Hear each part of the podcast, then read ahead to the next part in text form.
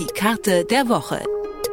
In Kooperation mit dem Katapult Magazin, dem Magazin für Sozialwissenschaft und Kartografik. Detektor FM. In der Welt kriselt es und die globalen Machtverhältnisse spitzen sich immer weiter zu. Mit dem Ende des amerikanisch-russischen INF-Abrüstungsvertrages am 2. August ist ein Grundpfeiler der Rüstungskontrolle weggefallen. Zwischen den USA und China droht ein Währungskrieg und auch die Lage am Persischen Golf spitzt sich immer weiter zu. In diesen Zeiten wird die Frage nach einer europäischen Armee wieder brandheiß diskutiert. Von vielen Seiten wird auch eine entschlossenere Außenpolitik Deutschlands gefordert. Aber wie sieht eine gute Balance zwischen Sicherheitsinteressen und Moral aus? Darüber spreche ich mit Sebastian Haupt. Er schreibt für das Katapult-Magazin und hat sich in der heutigen Karte der Woche unter anderem damit beschäftigt, wie eine neue Rolle Deutschlands in der Außenpolitik aussehen könnte. Hallo Sebastian. Hallo Amli.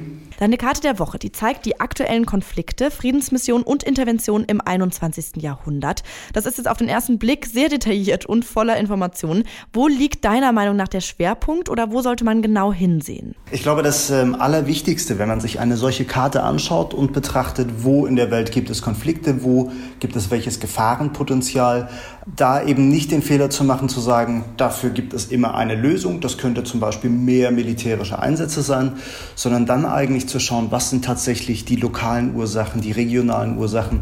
Ähm, das heißt, eine solche Karte gibt natürlich erste Hinweise über ähm, Häufungen, zum Beispiel von Todesfällen, von Konflikten und so weiter und so fort.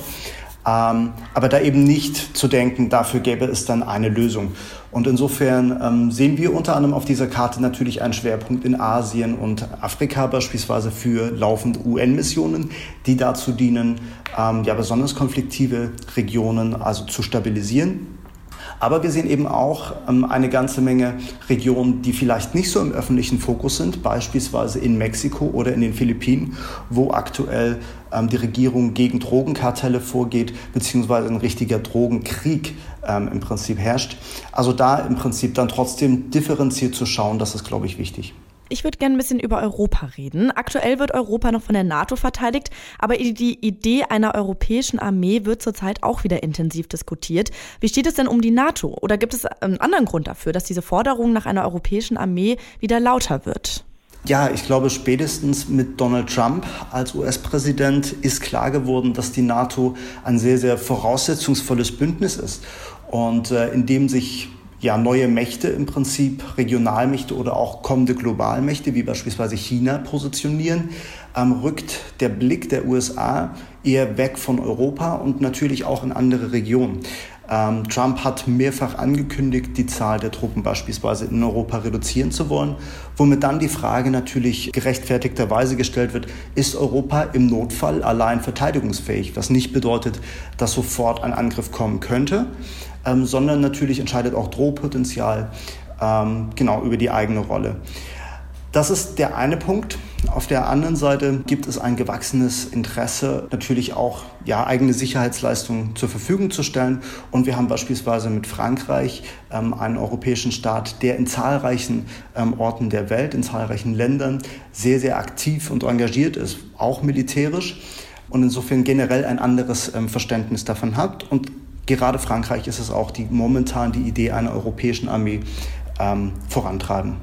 Eine Umfrage hat ergeben, dass 56 Prozent der Deutschen glauben, dass Europa in seiner Verteidigung nicht die Hilfe der USA benötigt.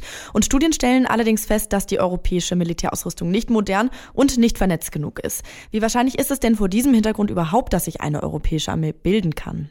Die europäische Armee ist keine, kein Projekt, was innerhalb der nächsten Jahre äh, entstehen könnte und ist mit Sicherheit eine Frage, die auch öffentlich verhandelt werden muss. Momentan ist es, wie gesagt, vor allem Frankreich, die das ähm, voranbringen. Mit dem Brexit fällt der größte Gegner, nämlich Großbritannien, eigentlich hier weg. Aber unabhängig davon, ob eine europäische Armee als solche tatsächlich kommen könnte. Ähm, ob das durchsetzungsfähig ist, gibt es bereits mehr Zusammenarbeit, die durchaus auch kritisch betrachtet wird. Es gibt beispielsweise seit Dezember 2017 die sogenannte PESCO-Initiative. Das ist eine Art Schengen-Raum für Militär, für Militärgüter, aber eben auch Infrastruktur, in dessen Rahmen beispielsweise auch Rüstungsprojekte ähm, gestartet werden. Und damit verbunden gibt es auch seit einiger Zeit einen gemeinsamen Etat, für solche Rüstungsprojekte, für auch ähm, die Entwicklung von entsprechenden Rüstungsgütern. Und hier, wie gesagt, macht sich eben auch Kritik fest, weil beispielsweise äh, im Vergleich mit Deutschland ähm, das Parlament über bestimmte Ausgaben entscheidet, die eine bestimmte Schwelle überschreiten. Das ist auf europäischer Seite nicht der Fall. Insofern, es findet derzeit also eine verstärkte Zusammenarbeit statt. Was nicht stattfindet, ist eine richtige öffentliche Debatte darüber. Das äh, macht sich manchmal fest an der europäischen Armee, aber wie gesagt, es gibt bestimmte Schritte, die eigentlich diskutiert werden müssten. Deutschland hält sich in seiner Außenpolitik momentan militärisch zurück und setzt mehr auf sogenannte Softpower, also kulturellen Einfluss und Diplomatie. Ist dieser Vermittlerweg der richtige Weg?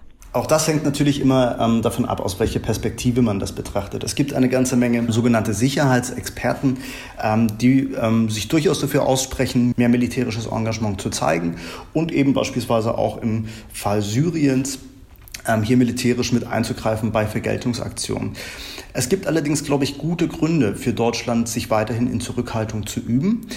Denn die BRD hat sich außenpolitisch den Ruf erworben, gerade nicht nur eigene Interessen durchzusetzen, sondern multilaterale Vereinbarungen anzustreben, auch guter Verhandlungspartner zu sein.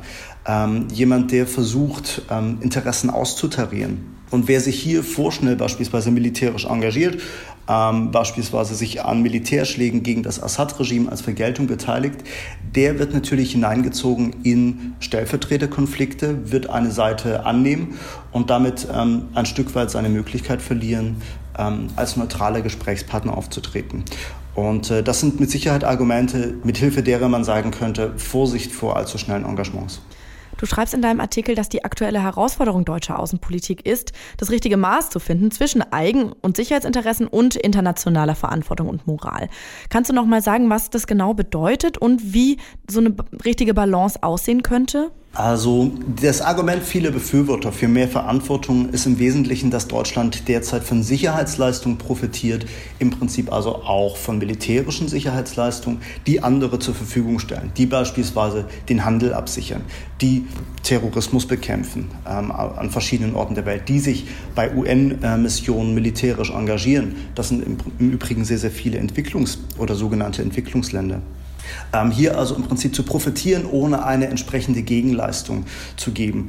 Und es ist tatsächlich auch im deutschen Interesse, ähm, eine stabile, sichere Weltordnung ähm, zu halten. Auf der anderen Seite steht damit verbunden immer die Frage, ähm, ob das zwingend militärische Möglichkeiten oder Kapazitäten sein müssen oder ob nicht auch die Frage von fairem Handel beispielsweise hier eben ebenfalls relevant ist und ähm, vielleicht in Vergessenheit oder aus dem Fokus rückt, ähm, wenn man sich zu stark auf militärische Sachen konzentriert. Was sind die eigenen Interessen äh, Deutschlands? Äh, das sind natürlich beispielsweise auch Fragen von ähm, Rohstoffverfügbarkeit. Und gerade an dem Fall äh, von Rohstoffen kann man ähm, sich vor Augen führen, dass das durchaus Konflikte beinhalten kann. Da geht es einmal um das Absichern natürlich wie aktuell um bestimmte Meereswege, aber eben auch um die Zugriffsrechte auf Rohstoffe. Und hier ist das natürlich ein sensibler Punkt. Wird man notfalls von europäischer Seite seine Interessen militärisch durchsetzen oder schafft man Verhandlungslösungen? Und äh, ich glaube, dass sich gar nicht ähm, jetzt von einer Person, in diesem Falle mir, sagen lässt, was ist der beste Weg, sondern tatsächlich braucht es hier immer eine öffentliche Debatte ähm, und eine Frage, wie, wie steht die Öffentlichkeit eigentlich dazu? Äh, welche Form der Außenpolitik möchten die Deutschen haben? Und diese Debatte findet im Prinzip kaum statt. Die wenigsten dürften wissen, wo die Bundeswehr aktuell vertreten ist. Noch weniger dürften wissen, ähm, wie die ähm, gegenwärtigen Leistungen bzw. die Resultate solcher äh, Militäransätze tatsächlich aussehen. Und das ist systematisch unterbeleuchtet und das sollte mitdiskutiert werden, um zu einer Position zu finden. Die Weltpolitik wird zunehmend komplexer und dadurch die Forderung nach einer Umstrukturierung der Außenpolitik Europas und Deutschlands immer lauter. Wie das genau aussehen könnte, darüber habe ich mit Sebastian Haupt vom Katapult-Magazin gesprochen bei Die Karte der Woche. Vielen Dank für das Gespräch. Ich danke auch. Die Karte der Woche. In Kooperation mit dem Katapult-Magazin, dem Magazin für Sozialwissenschaft und Kartografik. Detektor FM.